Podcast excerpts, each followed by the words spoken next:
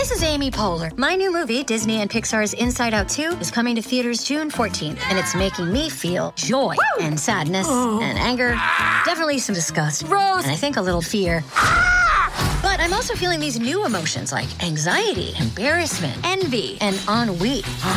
It's what you call the boredom. Okay, that one was weird. It's gonna be the feel everything movie of the summer. Disney and Pixar's Inside Out 2, rated PG. Parental guidance suggested. Only in theaters June 14th. Get tickets now. Have you ever noticed you sometimes make choices you can hardly explain? Well, psychology did all the work for you. But before we jump into the world of mind traps, how about a short one question quiz? Do you know how many people live in India? If not, feel free to take an educated guess. You probably know it's not the record breaker, but it takes second place, so it must be a lot. Probably more than a billion people, but definitely less than 8 billion. So, let's say 2 billion. You were close to the correct answer, 1.417 billion, and it's a good example of the anchoring effect in action. You took some familiar data, used it as anchors, and based your conclusion around them. In this case, the anchoring effect helped you out, but it can also be the bad guy. Let's say you're thinking of buying a new suitcase. You see one for $400 in the shop window. That's too much. But then you walk inside and find the super sale corner. There, the suitcase costs $100, and the offer is, of course, time limited. You get excited because you now use the first suitcase as your mental anchor and buy the on sale item without much thinking. You didn't plan to make the purchase today, and you only bought that very suitcase because it was cheaper. That's the kind of anchoring marketing experts use to sell you things you don't really need. Do you also have that one friend who's a fan of personality tests? They claim that those descriptions he gets at the end sound so strikingly true, and just like them, right? The same goes for horoscopes. How did they know that they were going to have so many amazing moments in February? Well, you gotta thank the Barnum effect for that amazing accuracy. Your brain fills in the gaps in vague and general statements that could be true for anyone to make you link them with your life. And because we all prefer to hear nice things about ourselves, we believe the positive statements with greater ease.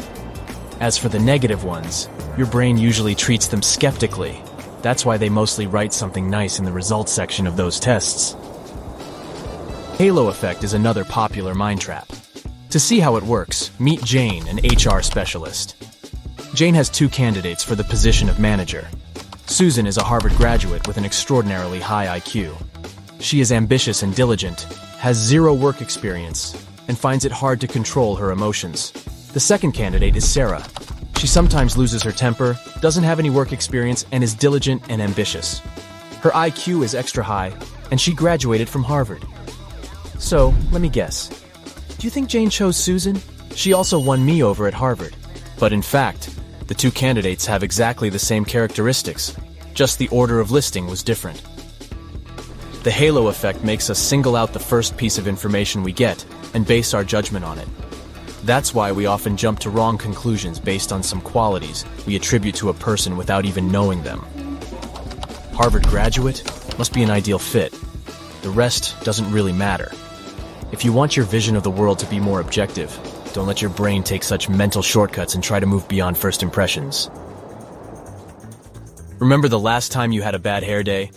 Spilled coffee on a white shirt, or wore mismatched socks by accident, and everyone was staring at you? In fact, they weren't. But the spotlight effect made you feel like that. When you're focused on something, your brain makes you believe everyone else is focused on that as well.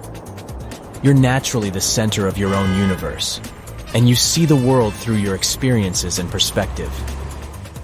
The good news is that others do the same, so you don't have to worry about that stain or your weird sock choices.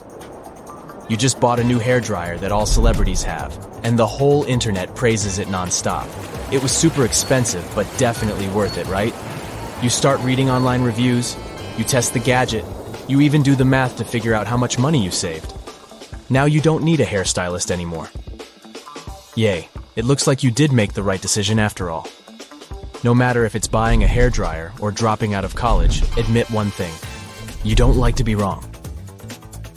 It's in human nature to look for confirmation that you're doing the right thing, or believe your opinion is the only right one. You've gotta thank confirmation bias for it. It makes you look for and find evidence that you're on the right path, even when some signs point to no. So even if you do find some negative reviews on the hairdryer here and there, your brain just helps you successfully ignore them. You prefer to feel like you always know exactly what to do, so you give more weight to evidence supporting your choices. Imagine your favorite team loses one, two, three, four, five games in a row. It happens so many times that you're sure they just have to win the sixth game. And then you toss a coin and it lands on tails three times in a row, so you feel like it has to land on heads next. Congrats, you've just been subject to the Monte Carlo fallacy. It's a mistaken belief that past events influence the future, so you can predict the outcome of any game or bet. This mind trap got its name after one memorable evening in Monte Carlo. The black color came up 29 times on the roulette wheel. A lot of people lost lump sums of money because they were sure it would be impossible for the wheel to bring up the color black more than 10 times in a row, and they placed whole fortunes on the color red. That's great proof that you can't always build logical connections between events to predict the future. Mark is planning a summer vacation, and he finds a beautiful package deal for $2,000 for seven days. Hmm, it's a bit too much. But then he keeps scrolling, and he sees other offers which start from $5,000. Looks like the first one wasn't such a bad deal after all. The price of the tour package hasn't changed by a cent, but Mark is now ready to pay that price.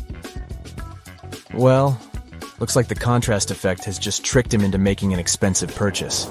It's successfully used in sales and also affects your everyday life. You'd probably feel like you're worse at math than you really are if you're placed in a class full of students who excel at it. A medium-priced car will look cheaper standing next to a luxurious vehicle.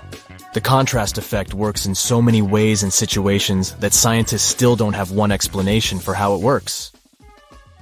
Imagine you're planning to spend a while in a foreign country and you're choosing the best plan for your cell phone.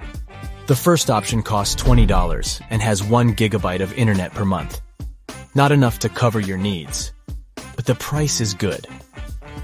The second plan includes 5 gigabytes and costs $40.